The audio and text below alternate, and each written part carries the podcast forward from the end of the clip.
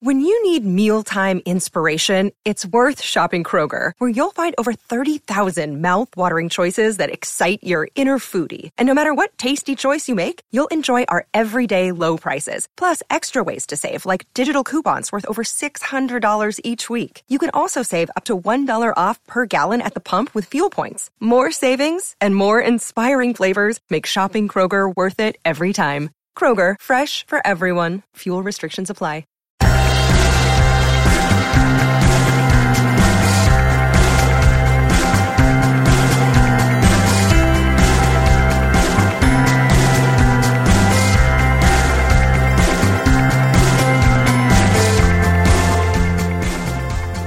And welcome back to another episode of Beyond the To Do List. I'm your host, Eric Fisher. This is the podcast where we talk to the people behind the productivity. This week I'm talking with Brett Kelly of Evernote Essentials. That's a book he wrote a while ago about that ubiquitous capture app, Evernote. And he used to work at Evernote, but now he does not. And we'll get into that a little bit. We'll, we'll talk about where his productivity origin story came from and his kind of path through to writing the book how that happened. We'll talk about some killer Evernote tips, what it can be good for, what it is good for, what you might use it for, some unusual case usages. Usages is not a word, but maybe it should be. But first, I want to let you know that this episode is brought to you by Boomerang for Gmail. I was just on New Business Networking Radio, the podcast by Dave Delaney, and in my episode, he even brings up Boomerang. And I was like, that's so cool. Like, that's my sponsor. So, uh, yeah, he talked about how Boomerang is a pretty cool plugin for Gmail that he uses to have a kind of a, a checks and balances or a, a, reminder come back round when he's contacted somebody via email in terms of networking. It, it reminds him to come back round and follow up. Which is exactly what Boomerang it, it goes and comes back. That I mean, how much more simple can it be? Boomerang for Gmail is awesome emails that way we communicate with with everybody you know aside from how awesome social media can be and is made out to be it's funny because we still heavily rely on email. And one of the great things about boomerang for gmail is that it adds that powerful functionality right into your gmail interface so that you can just open your browser go to gmail and start using it. And the fact that you can snooze emails till you need them that you can track your replies to your email so you don't forget. You can schedule emails to be sent at any time in the future. And it's available cross platform. I mean, you can use it in Chrome, Firefox, Safari, and Android. Again, you need to try this out. It's free. Listeners of the Beyond the To-Do List podcast get a special offer to try Boomerang for 60 days. Go to boomeranggmail.com slash T-O-D-O. That's to do, T-O-D-O, for your free 60-day trial of Boomerang Professional. Again, that's boomeranggmail.com slash to do for a free 60-day trial of Boomerang Professional. This week, it is my privilege to talk with one of, I guess, yeah, you know what? I'm going to go ahead and say it. One of my kind of productivity uh, peers or gurus. I hate that word. Brett Kelly. Thanks. Welcome to the show, Brett. Thanks, Eric. So I've already ruined this interview by calling you a guru. So where else can we go? Oh boy. Um, I'll go ahead and say you're the ever guru. There you go. oh, Now that we've hit the low point of the the conversation, we can we have nowhere to go but up. exactly. So- Where we're going up. Uh, Brett, you're most known for being referred to, or at least I'm most familiar with your name being as- associated and attached to that ubiquitous product, Evernote, Yes. that syncs everything everywhere. And the the word Evernote and productivity are almost like if you probably did a Google search, be surprised how many times you you know you saw those get attached. But um, I, I want to talk about Evernote, but I want to hold off on it. Yeah, I want you and I to have a, a conversation about Evernote that's almost like part two, but be contained still in the same podcast episode. Okay. Before we go there, like I just got to ask. So I know you're a programmer and a writer, and that you didn't finish college, and all these. Other, you have a very unique story, in other words, and I kind of want to spend some time starting there. And I don't know all the answers to these questions, so it's almost like, hey, somebody introduced us. We sat down. We're having coffee, and I'm like, so, all right. So how did you? What did you start what was like one of your first jobs, like in coding and stuff like that? And how the heck did you con- get connected to productivity? The productivity thing was around the time I got hooked up with the programming job. Oddly enough, this is going to this is going to sound like a really vanilla beginning that most people probably already know and share. But like, I I kept forgetting crap, like a lot. So I my wife would you know text me during the day, and be like or call me or whatever. Say, hey, just before texting was a huge thing. Hey, can you get you know a gallon of milk on your way home or whatever? And yeah, totally. And then I would completely forget five seconds later. And that was one of the smaller examples, but it was stuff like that. Mm-hmm. Where I'd wake up one morning and be like, oh crap, I was supposed to have this thing done by an hour ago. And you know, so I started looking around, and that's sort of around the time I got acquainted with uh, our friend Merlin and getting things done and all that stuff. And I bought the book Getting Things Done, read it over like a Saturday, and you know, to say it changed my life is a little bit dramatic, but it was a it had a lot of it, it, it impacted me greatly. So okay, so let me stop you there. How many times yeah. have you read the book? Because I know everybody like reads it five six times, and then each time it's a new book. Has that happened to you? Uh, no, I think I've read it. This was so the time period I'm describing was like 2006, I think. Okay. So I've probably read it three times, maybe four all told. Um, and I haven't read it recently. Hold off because he's coming out with a new edition. Is he really? Yeah. Has it been updated at all? Nope. Since oh wow, is it gonna is it gonna remove like the words PDA and yes, the the word smartphone will be the probably the biggest change in there. Now. Yeah, I'm really looking forward to it. It should be interesting. Yeah. Well, you know, make some more money too. Yeah. Well, there you go. You know.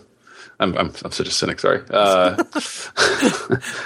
but yeah, so I got, got, the book, and I yeah, I've only read it a couple of a few handful of times over the years, but it like I, I wanted to start. I had a blog that I was writing sort of off and on for a few years beforehand. That's long since dead. It was just sort of a personal goofball journal thing that I wrote that nobody cared about. Um, and so I started a blog about getting things done, about productivity, just because I was interested in it, and I found over such a short period of time, making such modest changes to my own how I did stuff, I saw such grand results. And I was like, holy crap, this is really cool. And it was more or less, and this another thing people say a lot, but more or less a diary of stuff that I tried and that worked and that didn't. So that was the productivity business, and that has sort of carried on in fits and starts over the years. I kind of have had like a love hate thing with getting things done for a long time. Mm-hmm. It's you know I, I still mostly love it. Sometimes I hate it it's still it's still something I more or less do. And let's see, the programming thing. Yeah, your your your your assessment of my early life was correct. I did not finish college. barely barely started, and I didn't even know that I wanted to do technology or anything related to it until I was well after that point. I'd had a lot of oddball bullcrap jobs that I didn't like. I went to a like vocational like here's how to become a MCSE kind of school back when MCSE was a thing in 2000 or so I went and I learned how to do computer networks and stuff like that for, for, like six months, and it was kind of a dumpy thing. But anyway, got got a job doing that, doing like tech support, and then I was like a network admin kind of thing for a while. And then I just sort of discovered that like programming was really interesting to me, and I had no formal education in it or anything like that. But I just started buying uh, books and spending a lot of time in like IRC uh, for various programming languages and with friends on different message boards and stuff like that, and more or less cobbled together my own home study course, if you will. I did that for about two years, like sort of nights and weekends. This is before we had kids, so I had a lot more free time. And after doing that, around the, the 2005 6 time period, I got a job doing tech support for this company that's uh, did like window coverings, but they had their own in-house software team of like nine guys, nine people, excuse me. And I really wanted to get into programming, but I had no qualifications. I didn't. I mean, I knew how to do it, sort of, but I you know I couldn't point to a degree or any other jobs. So I more or less just made friends with a project manager there and bothered her until she let me do some like menial coding tasks. And over time, I wore them down until they let me work in that department like half time. And then they needed this one kind of programming done that I randomly knew how to do, and no one else in the department did. So then they brought me over full time, and that's sort of how my illustrious programming career got started. Nice. But so yeah. When was it that the the new and updated uh, Evernote came out? Do you remember? The, it was 2008. Okay. Yeah. So somewhere along there between 2008, I mean you're already you're already coding, you're already um, into productivity. Yes. And Evernote comes out in 2008. How did you get introduced to it? Uh, my friend Glenn Stansberry, um, he makes a site called gentlemint.com. It's like Pinterest for manly yes. stuff. Anyway, familiar. uh, he and I have known each other for freaking ever. And he pinged me an email. He's like, Have you heard of this Evernote thing? And this was doing during the private beta. He's like, Let me send you an invite. You can check it out. It sounds pretty cool. And used it for an hour. I was like, Wait a minute. So I can put my crap in here and then go home and fire it up on my, on my Mac and have it there. And I'm, you know, the phone wasn't around yet, but well, the phone was existed, but the App Store didn't exist yet. So yeah, and like it took to it really, really early, and really, really loved it. So I started using the crap out of it, and then I wrote a book about it about, about a year and a half later. Yeah. Uh, that, that, I I feel like when Evernote first came out, it was like that first time I ever felt what the promise of, well, Apple all along saying, let's see, what was it? What they have before iCloud? It was something else. Uh, Mobile Me. Mobile Me. Oh my gosh. Oh boy. anyway, um, it was that first promise of what the cloud could be, and you know, a year or so later, very soon after Evernote, Dropbox started to show people. Oh, you mean you can throw a file in this folder and it will also be in that same corresponding folder when I get back home, and I don't need to carry a flash drive to and from work? Okay, Yeah. so. And, and Evernote was basically that for at least at first uh, text only, and then images and audio and I don't know. Does it do video? I haven't even ever tried a video. you can well, you can put a video file in a note as long as it's yeah. below the file size. But yeah, it doesn't. Yeah. I don't know why you'd do that. That's that, that's some abnormal use there, but I'm sure Right. somebody's doing it. I'm sure. But what made your productive mind fall in love? I hope you fell in love with it because you wrote a book about it. What what made you think, hey, I should write a book about this? it was a combination of a couple of things like wishing that there were it was sort of the book i wish existed is what i was trying to do ah. because i when i first started using it the, the documentation was pretty sparse and not very good.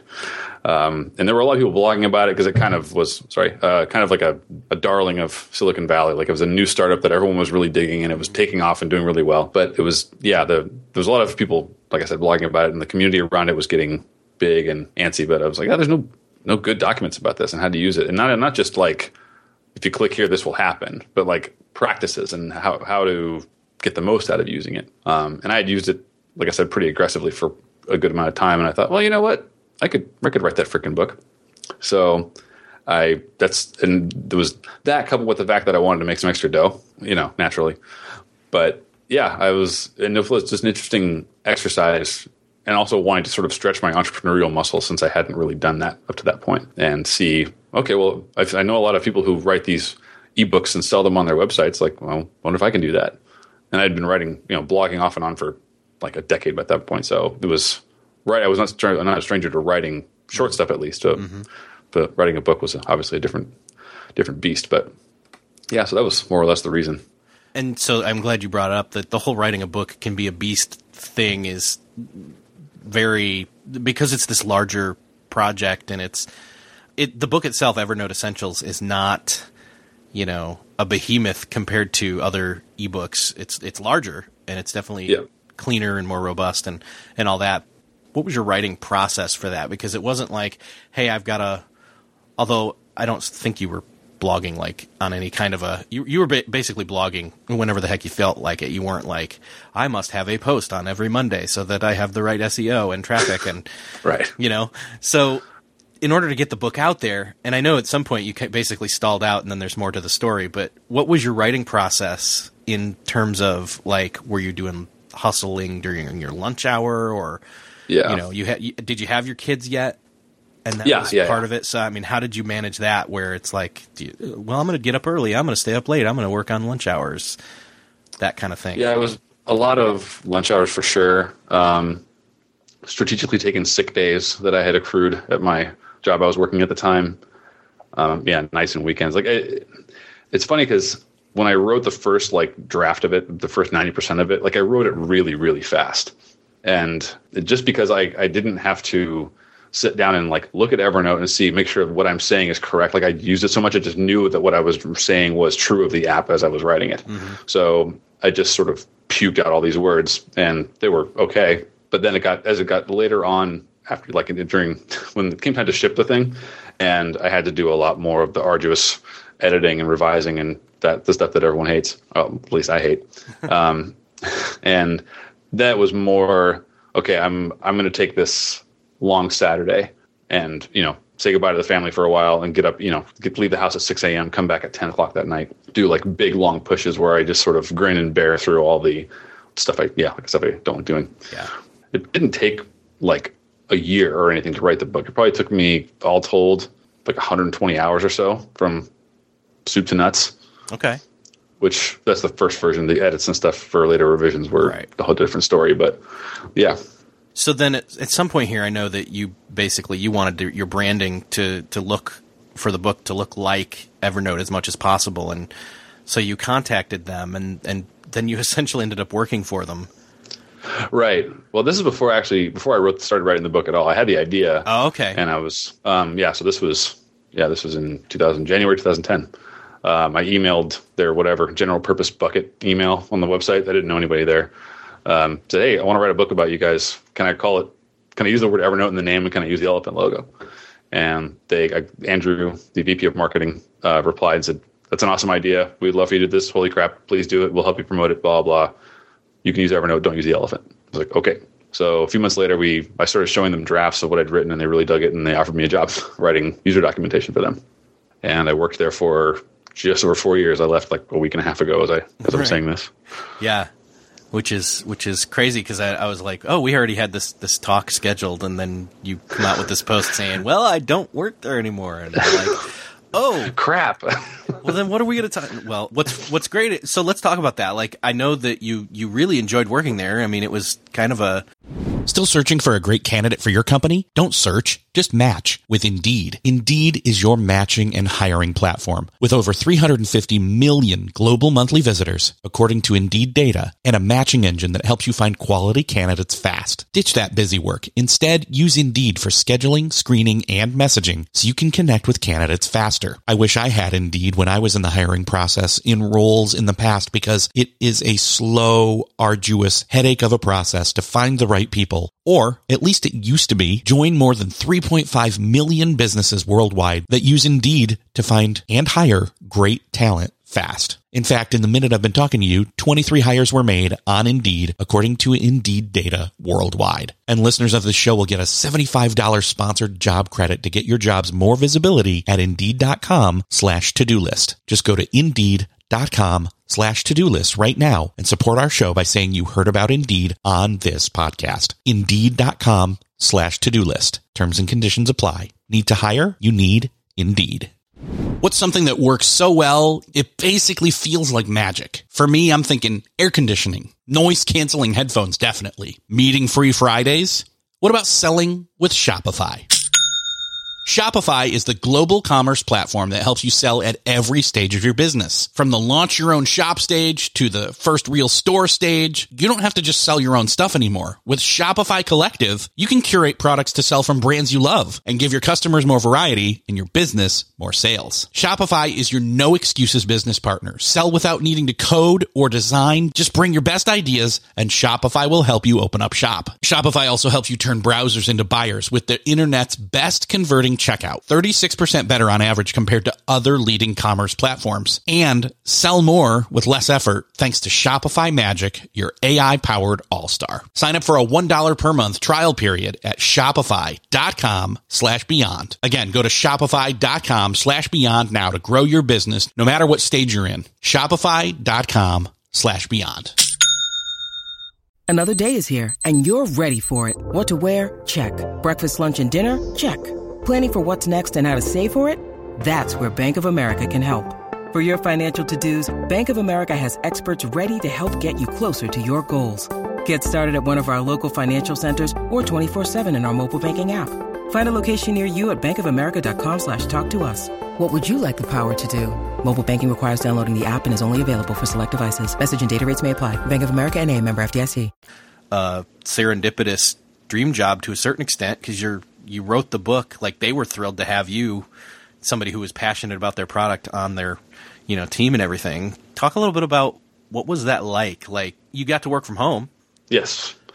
Yeah, that was that was the first time I'd ever had like a full remote job. Like I'd worked at home, you know, on random days at other jobs I've had, but yeah, that was my first work at home job, which took some getting used to.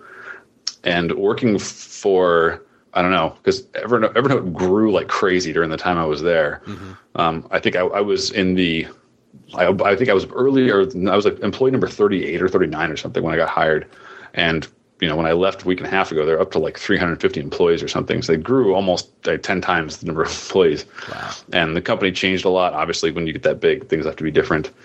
I don't know. It's sort of like when you, you like you're you live next door to somebody or you have like a, a, sibling that you see every single day and then they leave for six months and they come back and you're like holy crap you've like lost 50 pounds or you're like way tanner than i remember you or whatever. Like that's sort of how it was when i would go go visit evernote because I, I wouldn't be there for like two or three months at a time or longer and then I'd go visit and there'd be like 15 new people and the office would look really different and they'd be fuller and they would have the new these new conference rooms would be setting up and the new policies were in place. And just watching this company grow really really fast was kind of a trip. Yeah as far as the work it was you know mostly just writing about evernote which i'd i'd done a bit of. Yeah. So was uh rarely was it difficult and it was interesting most of the time. And i got to do some programming stuff earlier on and some near the end of when i worked there too so that was it was it's a fantastic company, and I would, if you have the means, I would highly recommend working there. Nice. So when you discovered, hey, they want you, and you're like, well, yeah, if I don't have to move, and they let you stay, and you get to work at home, like coming, I mean, because that because I'm in that boat now as well myself. I'm I'm working at home, and it's it's definitely been a transition. What are some of the things that you know for you you think? Oh, I this will be awesome, and then you get home and you're like, oh, I didn't think it would be this different. I don't. How am I going to get my stuff done? And you know, what are some of those things that somebody coming from an office day job to a at home office type situation um, think it's going to be like, and what like what are some of those misconceptions? I think the biggest thing that I realized after I started working at home that I missed about having an office job.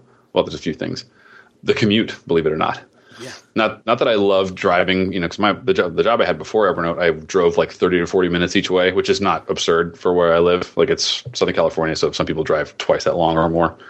But just having those two like buffer periods between or before and after work. Mm-hmm. So when I you know when I get to work when I'm driving to work, it's like okay, I have, I have half an hour to like gear my mind up for okay, we're going to start work in a few minutes and when I'm done with work, I have okay. Now you're going home to be with a, you know two small kids and a wife and you know a family and a house and stuff. Like I had time to sort of mentally transition between work and not work. And working at home, like my commute is now you know three seconds.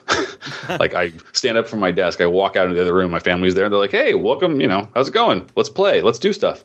And if the day's been really hard or really or I'm really, really tired, like I haven't had that time to sort of mentally prepare for. I have these two kids who want to hang out and jump around and wrestle and play stuff like that.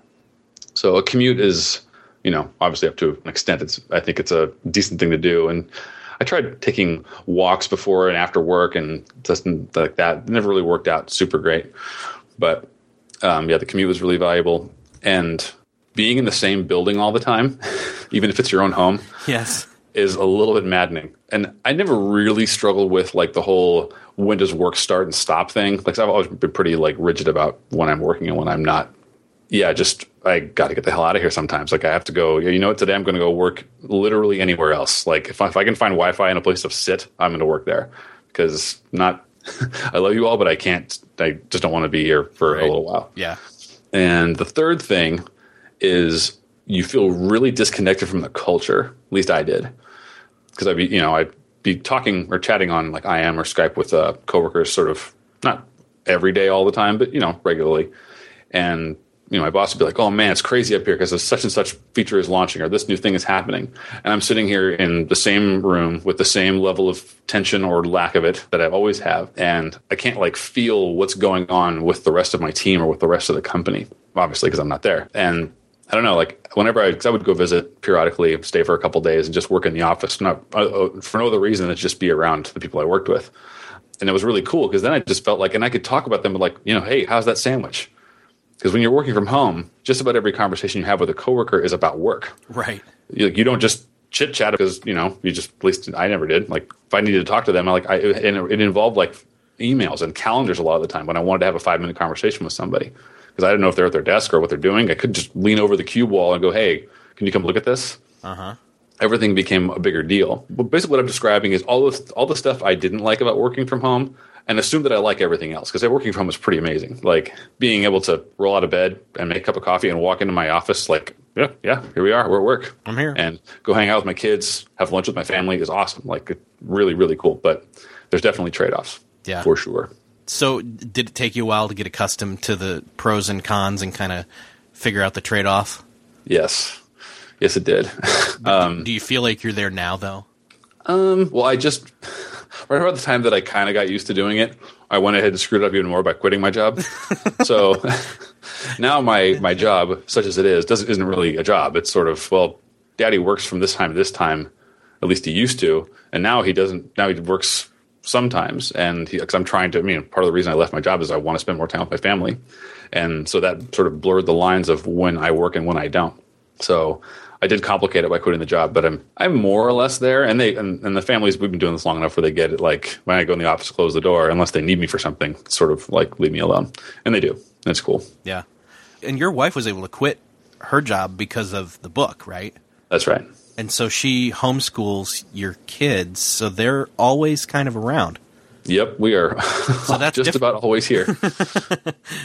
so do they ever have to get out of the house? You're like, hey, you guys got to get out of the house or something, so I can oh. work. Or um, they probably do no. that anyway. Enough. Yeah, we we we're uh, yeah we, we try to keep them busy, but no, they. I've gotten used to working with. I mean, I, am I'm wearing very big headphones right now that I can't really hear anything else outside of. Yep. So stuff like that, and and just you know, over time, teaching them like, look, you can't just open the door to my office whenever you want. Like you know, those little like do not disturb door hanger signs you get at a hotel room. Right. I've got a couple of those, and I when I hang one of those on the outside of the door, that means I'm either on the phone or like doing something that can't. I mean, unless the place is on fire, like don't open the door and don't bother me. You know what? And, I, I need to. I, you.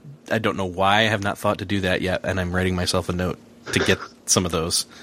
It's awesome. It helps a lot. It takes a while to like get you know get the, the habit or the understanding, but yeah. yeah, it's it's really really nice. So you've transitioned out. What what was? I mean, I know you wanted to spend more time with your family, but you were already kind of doing. I mean, it's one of those things where somebody would look at you and say, "But you had a good paying job and you were working forever now, and you were already doing your like." Side stuff with the book and you were working from home and like what more do you need? You right. Know? like so what so what's the thought process behind that? Like what kind of i mean how long did you know or when did the inkling of you know what maybe i want to change things up again? Like what was that thought process like? Um to those people who said that like you, you know you sort of have it all why would you whatever why would you mess it up?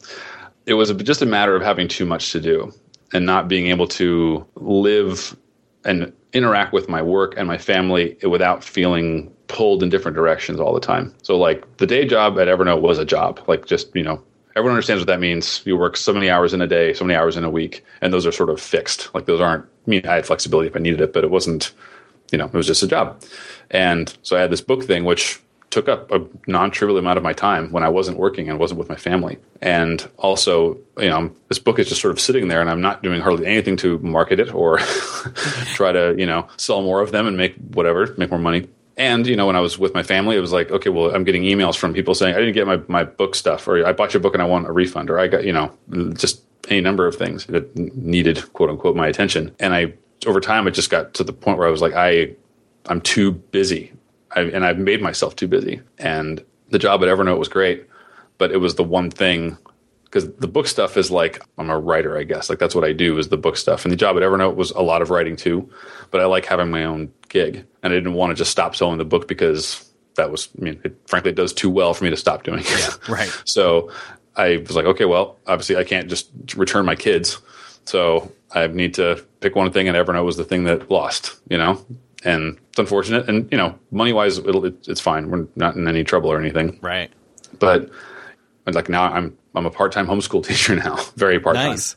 Um, you know, and that's cool. And I I get to in, in, in, the evening when ordinarily I'd be fever feverishly like answering email or feeling like awful because I wasn't answering email. Mm. Now I read books or have a beer with my friends or my wife. Like it's dude, the, the, the, my pace of life has just slowed down so dramatically, which is exactly the result I was hoping for. And I know that I could have, you know, died with more toys if I'd kept working a job in addition to selling books and written write more books and keep you know killing myself sprinting toward my own death but i'm like eh you know not really my gig like i kind of like the idea of slow and simple Yeah, that's good. So, slower pace, more enjoyment out of life. You didn't have a necessity to, to have to stay with the job. So, yeah and i mean for the record let me tell you i, I do know how like luxurious of a position that is and that almost no one can do that and i'm i'm not suggesting that everyone you know you should quit your job because i think it's bs but well, yeah. Um, But yes, so it, it is not. I am not unaware of how lucky I am. Let's It's- just put it that way. Although it's not as impossible as I think people make it out to be. If you, you know, it may take people longer to get to that point to be able to do it. But if they decided to do it and they long term move towards that, it's Yeah. possible. Yes, So- for sure. So the book, let's talk. Let's talk about the book a bit here. Okay. I know that originally it was only out there for PDF. I know that I have a copy that uh, is through the iBooks store, Yes, and I feel like you said you weren't going to do a Kindle copy, but I almost feel like it's out there. Is that true? yes, and yes. So I know that you were against the iBook and Kindle versions for a while. Why was that, and what made you change your mind? Hmm. Okay, so the my initial stance, which you know, I've obviously since changed my mind a bit, and this is going to get a little businessy. So you know, I, I'm ready for it. There's a lot of there's a lot of writer slash people who've self published and whatever, and, and and actually David Sparks was on here and he talked about uh, oh not paperless the other one email his latest one email Mm-hmm. and and he just talked about you know you pay too much uh, for the data and stuff through Kindle plus I mean his books are almost not a book they're a multimedia their experiences. Yeah, they, it's an experience. It's the David Sparks experience, and uh, Right. that, that's an emo band or something. Anyway, it should be. so um, so I, I get that whole side of the argument, but I know that you maybe had different reasons than he did because you're you're not packing them with multimedia. Right. The so my my initial reason for not selling it anywhere th- other than through my own site was that customer like when you have a, a name and an email address of someone you know is interested in a certain topic and has spent money on it, that's valuable going forward. And I, I, I realize I sound like a sleazy business douche here, and I don't mean to, but that is part of running a business. So if I can, if I know that I can say, hey, if I write another book about Dropbox or whatever, I can say, okay, well, I have a pretty good idea that the person who bought my first book Evernote might be interested in the Dropbox book, and I can email them say, hey, I wrote another book. You want to buy that one? You don't have to, but just it's there. That's that's useful to me. So selling through the iBook store and Amazon, you don't get access to that information because you don't get to see who buys your stuff. If you sell it through your own site through various sales systems, you do get access to that information if you set it up right. And also, I, I wanted to keep all the money that I made. I didn't want to give chunks of it to you know distribution people like Amazon, like Amazon or Apple Yeah, and the price point was too high. That's another thing because initially the, it was twenty nine bucks, it was twenty five bucks when I first put it out, and then like a year later I made it twenty nine, and it sold like gangbusters for a long time at that price. And then last, let's see, uh, last summer, Evernote launched the Evernote Market.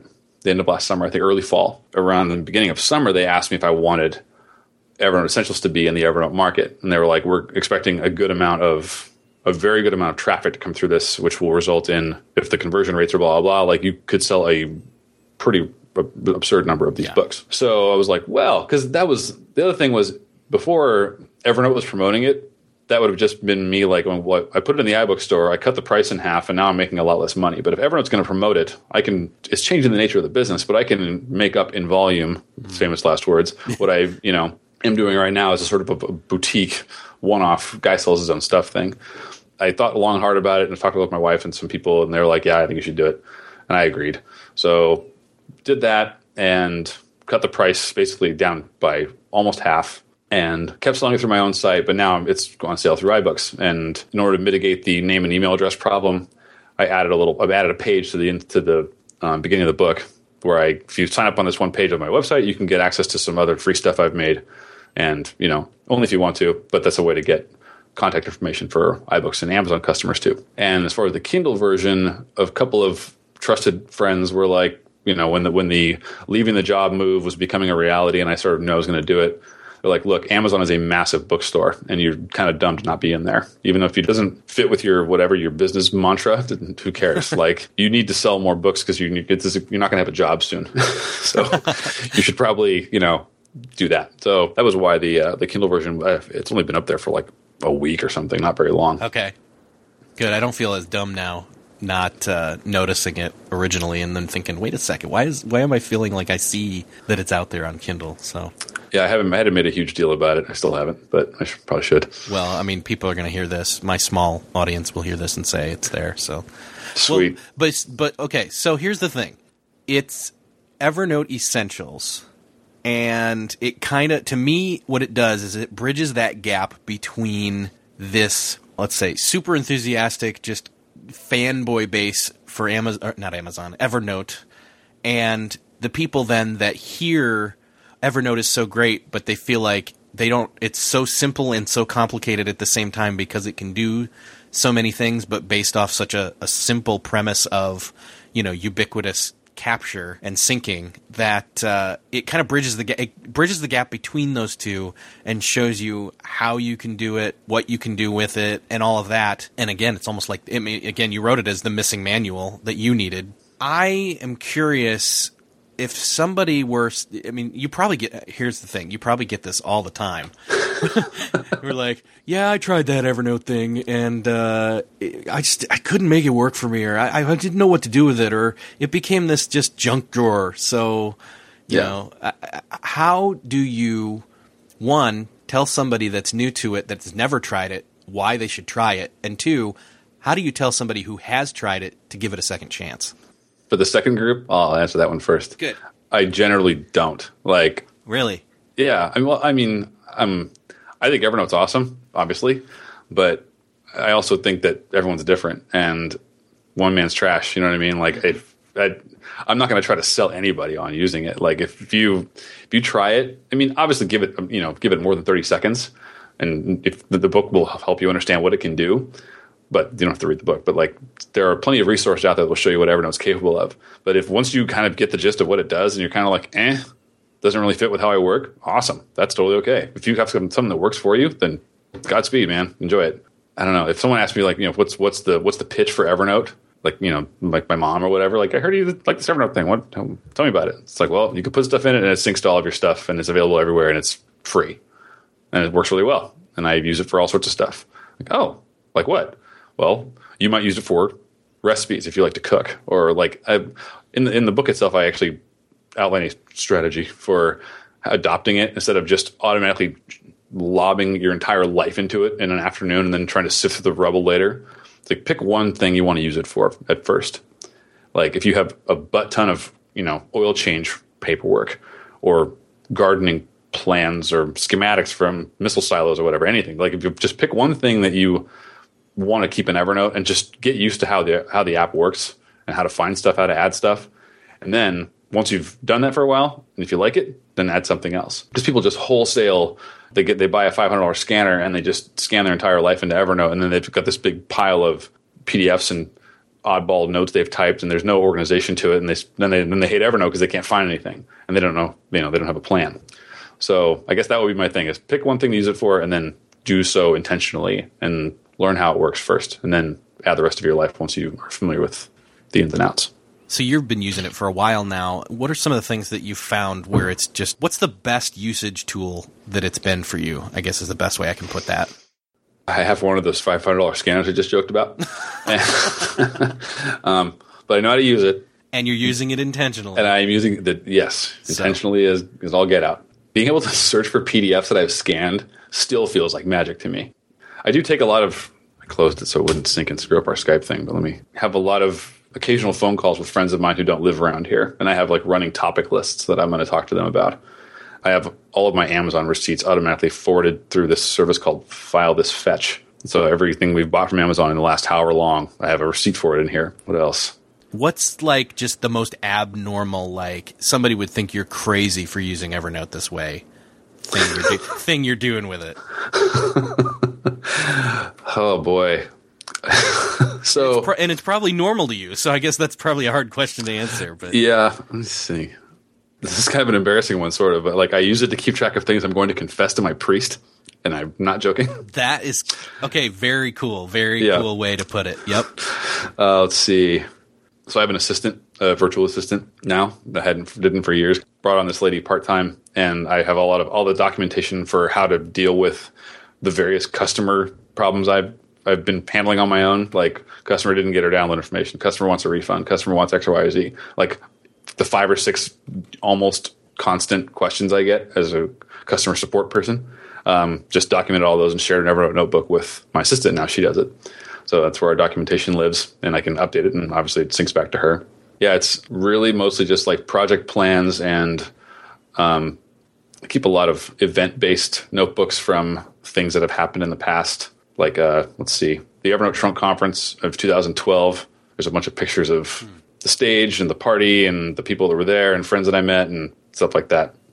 It's a lot of pictures, a lot of scanned documents, and a lot of one-off notes that I, you know, I, when I my wife asked me to go get burritos for us a couple days ago, so you know, I hit Command Control N and started typing the burrito order she wanted, that kind of thing.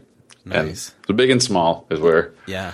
you know, It, it sounds like I mean you, you're all over the place with it in a good way, and that's good. Um, so you did you do the thing where you kind of slowly added in different functionality to it here and there with okay i'm going to start i'm now going to have all i'm going to add my recipes to it i'm going to add in yeah I, I don't suppose that you're doing your actual like writing in there No, uh, I did for a while. Actually, the most of the first version of Evernote Essentials was written in Evernote. Believe it or not, but no. As far as far as did I was I tempered and intentional about adding stuff? No, no. I was totally that guy who just unloaded everything into Evernote at once and then spent the next three years like organizing it. beating it into submission Yeah, pretty much. and And, it's still it's trained sort of no, no. It's barely. it's, it's it's like the kid's closet. A lot, a lot of parts of my Evernote account are just like don't even open that, like because it'll just collapse on you.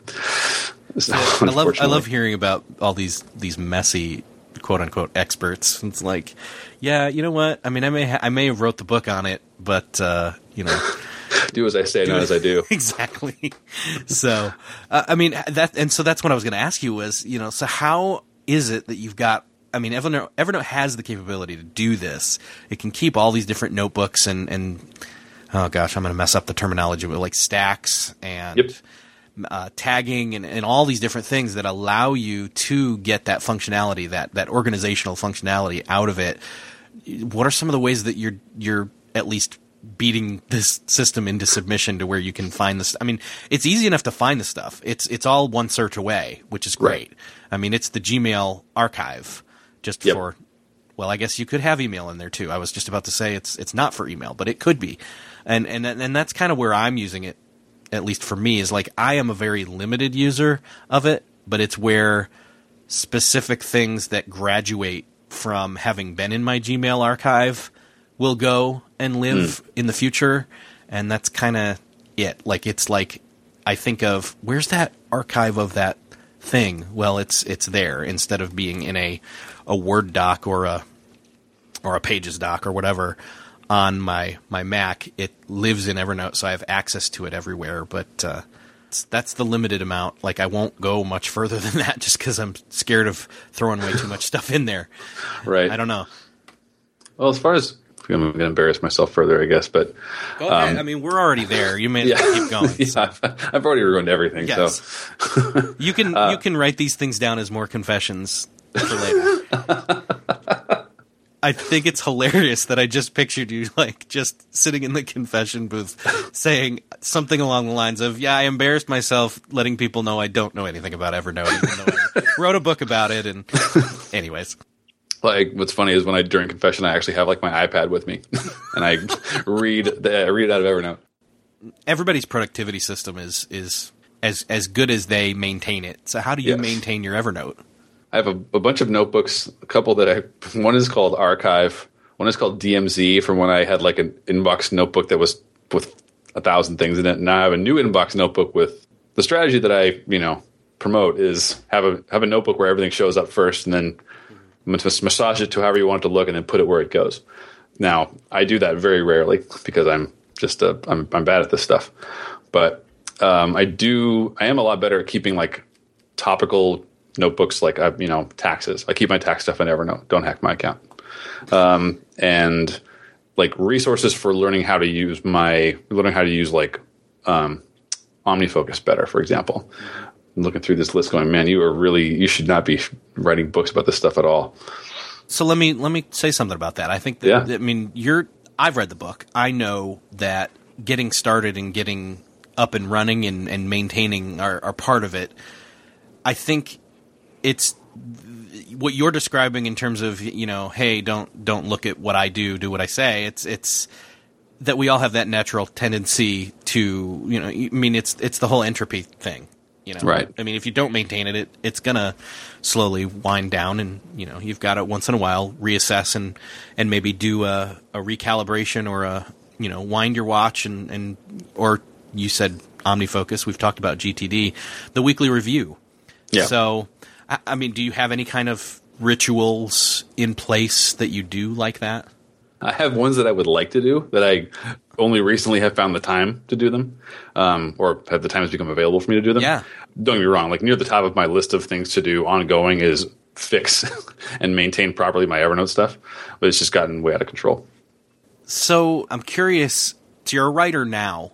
I guess we can move away from Evernote a little bit, other than you know just to say that the book's out there. The links will be in the show notes.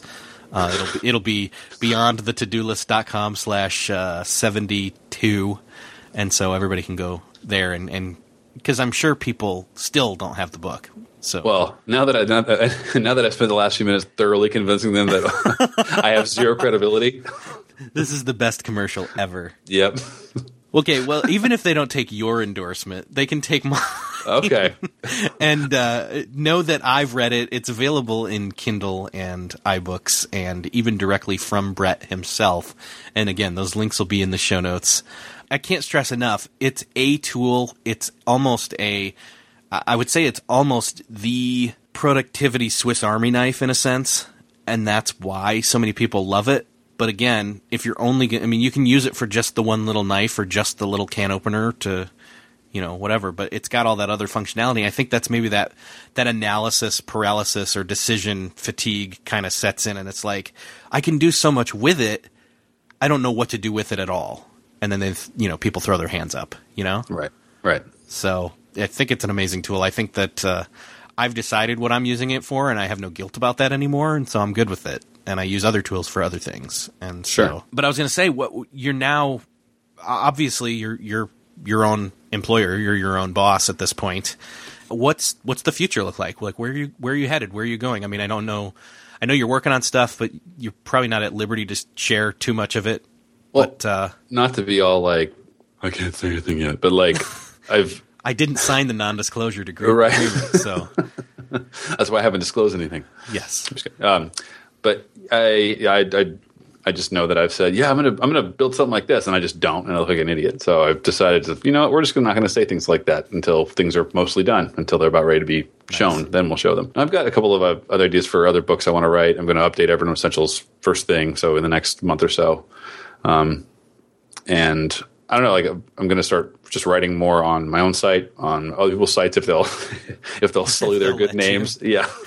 You're at nerdgap.com, right? yes. Okay. Correct. So nerdgap.com, everybody go there. Uh, again, going back to the hey, go buy the book thing, and I don't mean to do that, but you mentioned you were updating it, and everybody would get that update, correct? Right, Like the correct. Kindle, the iBook, the PDF.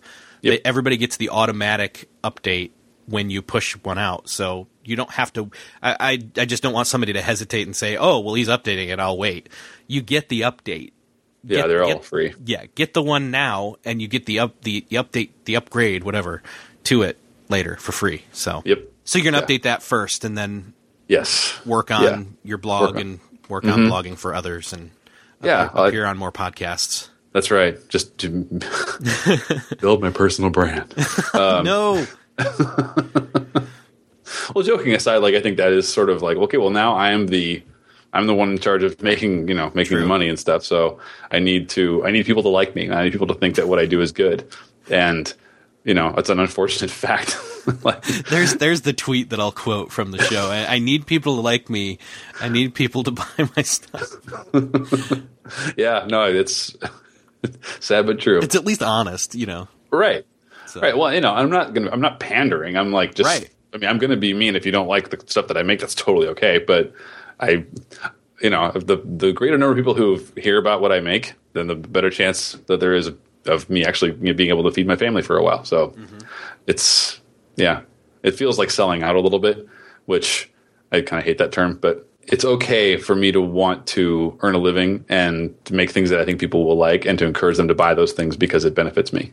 Like I don't think there's anything immoral or sleazy about that. And no. definitely there are tactical ways of making it gross, but totally, you know, just on principle, I think those things are fine, and I'm not I'm not defensive about it, even though I sound like I might be. Leave me alone, Erik. I'm sorry. Um, I'm just well, you're defensive about wanting to not come across as a car a car salesman, so right. That's and nobody's accusing you of that except yourself. Yeah, just me. Yeah. So it's mostly me convincing myself that what I'm doing is okay. you, you'll get there. Yeah, I, I believe in you. So thank you. Uh, all right. Well, um, I think we're coming near the end of our time here. So uh, let's see. We talked about your your journey. We talked about. I hate that word. Crap. What did I see? Now I'm using words that I shouldn't. So that's what I do, dude. Um, I show up and I ruin the conversation. There you go. I, I think that. So what's something that's exciting you right now? Like what, what are some some apps out there? What are some you know people that are they're writing or doing good work that uh, maybe you want to take a moment and shine the spotlight on them? OmniFocus 2 is sort of a no brainer. That's been out for a few days. I've been playing I've, around with that myself. Of love it. I kind of, there's parts that I wish were different, but I'm looking forward to doing a lot of more Apple scripty stuff with OmniFocus now. I wish Eddie Smith would write more from practicallyefficient.com. Mm-hmm. He's awesome. MacDrifter.com if you like Mac stuff. Gabe is really good and really like snarky and sassy. He's awesome. Are you like a Mac guy? Like a I am. I, I'm through and through a Mac person, and not from the fanboy stance so much as I moved, I gradually moved every piece of equipment over to the iOS or OS X right. persuasion uh, a couple years ago, and and never looked back. And it's just everything's. I mean, I don't want to sound trite, but it, it does just work at least a yeah. lot a lot better than it used to. Right. Uh, for me, so. The reason I ask is I'm not sure how much of your how many of your listeners are like Mac enthusiast types? Because I'm sure there's a bunch, but uh, okay. uh, Hmm. I'll, I'll need to do a listener survey. Okay. I'm trying to think of more like people, um, man. I, I, I, I never love, asked. Uh, Federico. Yeah. Uh, oh, yeah. Over at Mac, Stories. MacStories.com. I like the way he, he presents his reviews, and, and I follow him on Twitter. Yeah, he's a great um, guy. trying to think of who else. Stephen Hackett at 512 Pixels is good. Uh huh. Although, you know, he's he's funny. He's a very good friend of mine. We're going to see each other next week, and cool. I'm, in, I'm going to be in San Francisco for WWC, WWDC. It's oh, fun. I forgot that that's next week. I'm I am I'm I almost bought a, a, a new MacBook and I held off. I good call. I made do, and this one's gonna you know make do for a while, but uh, it's it'll limp across the finish line. Yeah, it will. Yeah. Let's see more people. Chase Reeves. I love I Ch- Chase. Chase will be on the show sometime in the next Oh, awesome! Couple weeks or so. So that that's going to probably be the weirdest episode ever, but whatever. you get your mute button or your your your bleep ready. I'm ready. Yeah. no, he's Chase is a very good friend of mine, and I, I love the crap out of him, and he's hilarious. Beyond that, just I like Twitter. Like I, I spent a lot more time there than I than I originally thought I would. Yep. Like over the years, and I just that's where my especially being a, a home worker guy who doesn't isn't surrounded by coworkers, I hang out on Twitter a lot. So you should come say hi if you're your, hearing your this. water cooler. My so water cooler. Yeah, we're your name is not uh, Brett not, Kelly on Twitter, so let's correct that. It's inscrutable. Uh, so it's I N K E D M N. So oh, Inked Man. Yep. See, I get it. Yeah. I thought well, it almost looked like LinkedIn. somebody called it. Somebody wrote it linked MN the other day, which made me laugh. Yeah, no, that's that was my my very first email address that my friend created for me in like 1997 on uh, Yahoo was inkedmn at yahoo.com, which won't work now if you try it. But that name is just sort of always available whenever, whenever I sign up for a new service or anything. So that was my Twitter name. And I figured I'm never have to say this out loud. Who cares how it's pronounced? Right. And, and then here we are. So yes, it's embarrassing. But yeah. So come come say come say hey hey. I, I will. Oh, you okay. meant you meant the listeners. I meant everyone. Yeah, well, you already did. We've, I know. We've, we've gotten that past that part. I think. so yeah, we've we've pointed to the books. Uh, nerdgap.com. Go there. Sc- subscribe to the blog. Say hi on Twitter. Yeah, that's that. that's about it. Yeah, no, I, I, lead a pretty boring internet existence. oh, I was I was like, why Inked Man? It's because you have all the tattoos. Yes, Yes, I have I, was- lots of I knew there, there was some thought that the, I was like, ramble on until the thought comes out, and then it will come, and it did. Yep. So, Found it. Yeah, no, I have, I have tattoos all over me. Not, you know, not nowhere a judge can see if I'm in a suit, but um, yes, Nice. most other places. Yeah. awesome. All right, Brett. Um, it's been awesome talking to you. Let's not make this the only time, and uh, hopefully, sometime I'll get to hang out in person because we know a lot of the same people, which is Yeah. weird.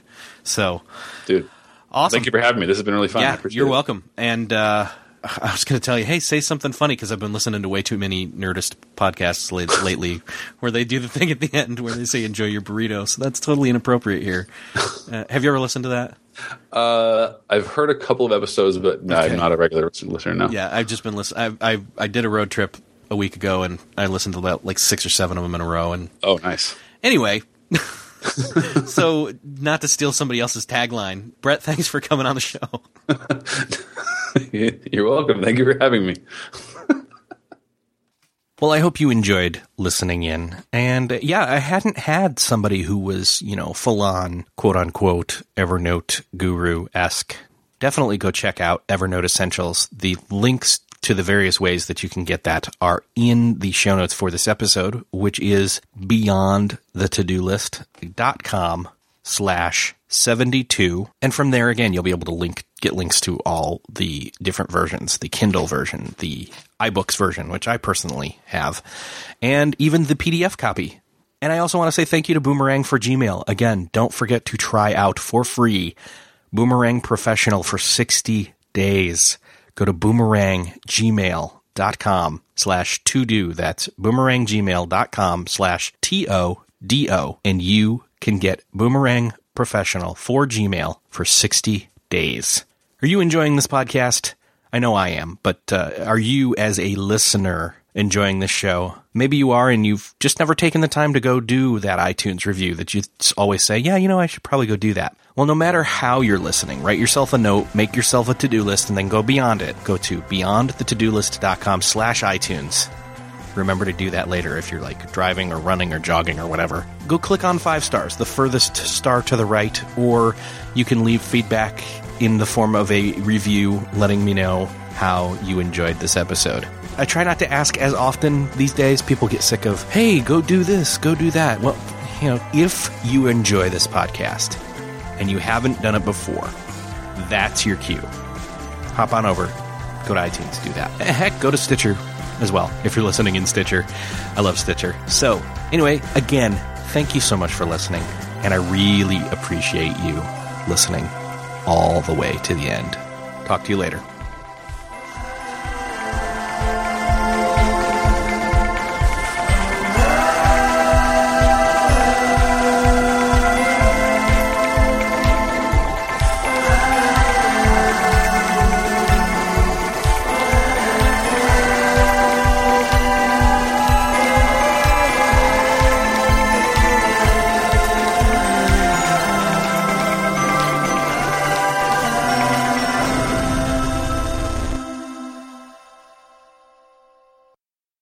Beyond the To-Do List is a proud member of the Noodle Mix Network. Find more of our award-winning and award-nominated podcasts to make you think, laugh, and succeed at noodle.mx. Learn how to podcast. Theorize over the TV shows Once Upon a Time, Once Upon a Time in Wonderland, and Under the Dome. Laugh with our clean comedy, delve into science fiction and philosophy, learn critical thinking from movie reviews, and more at noodle.mx.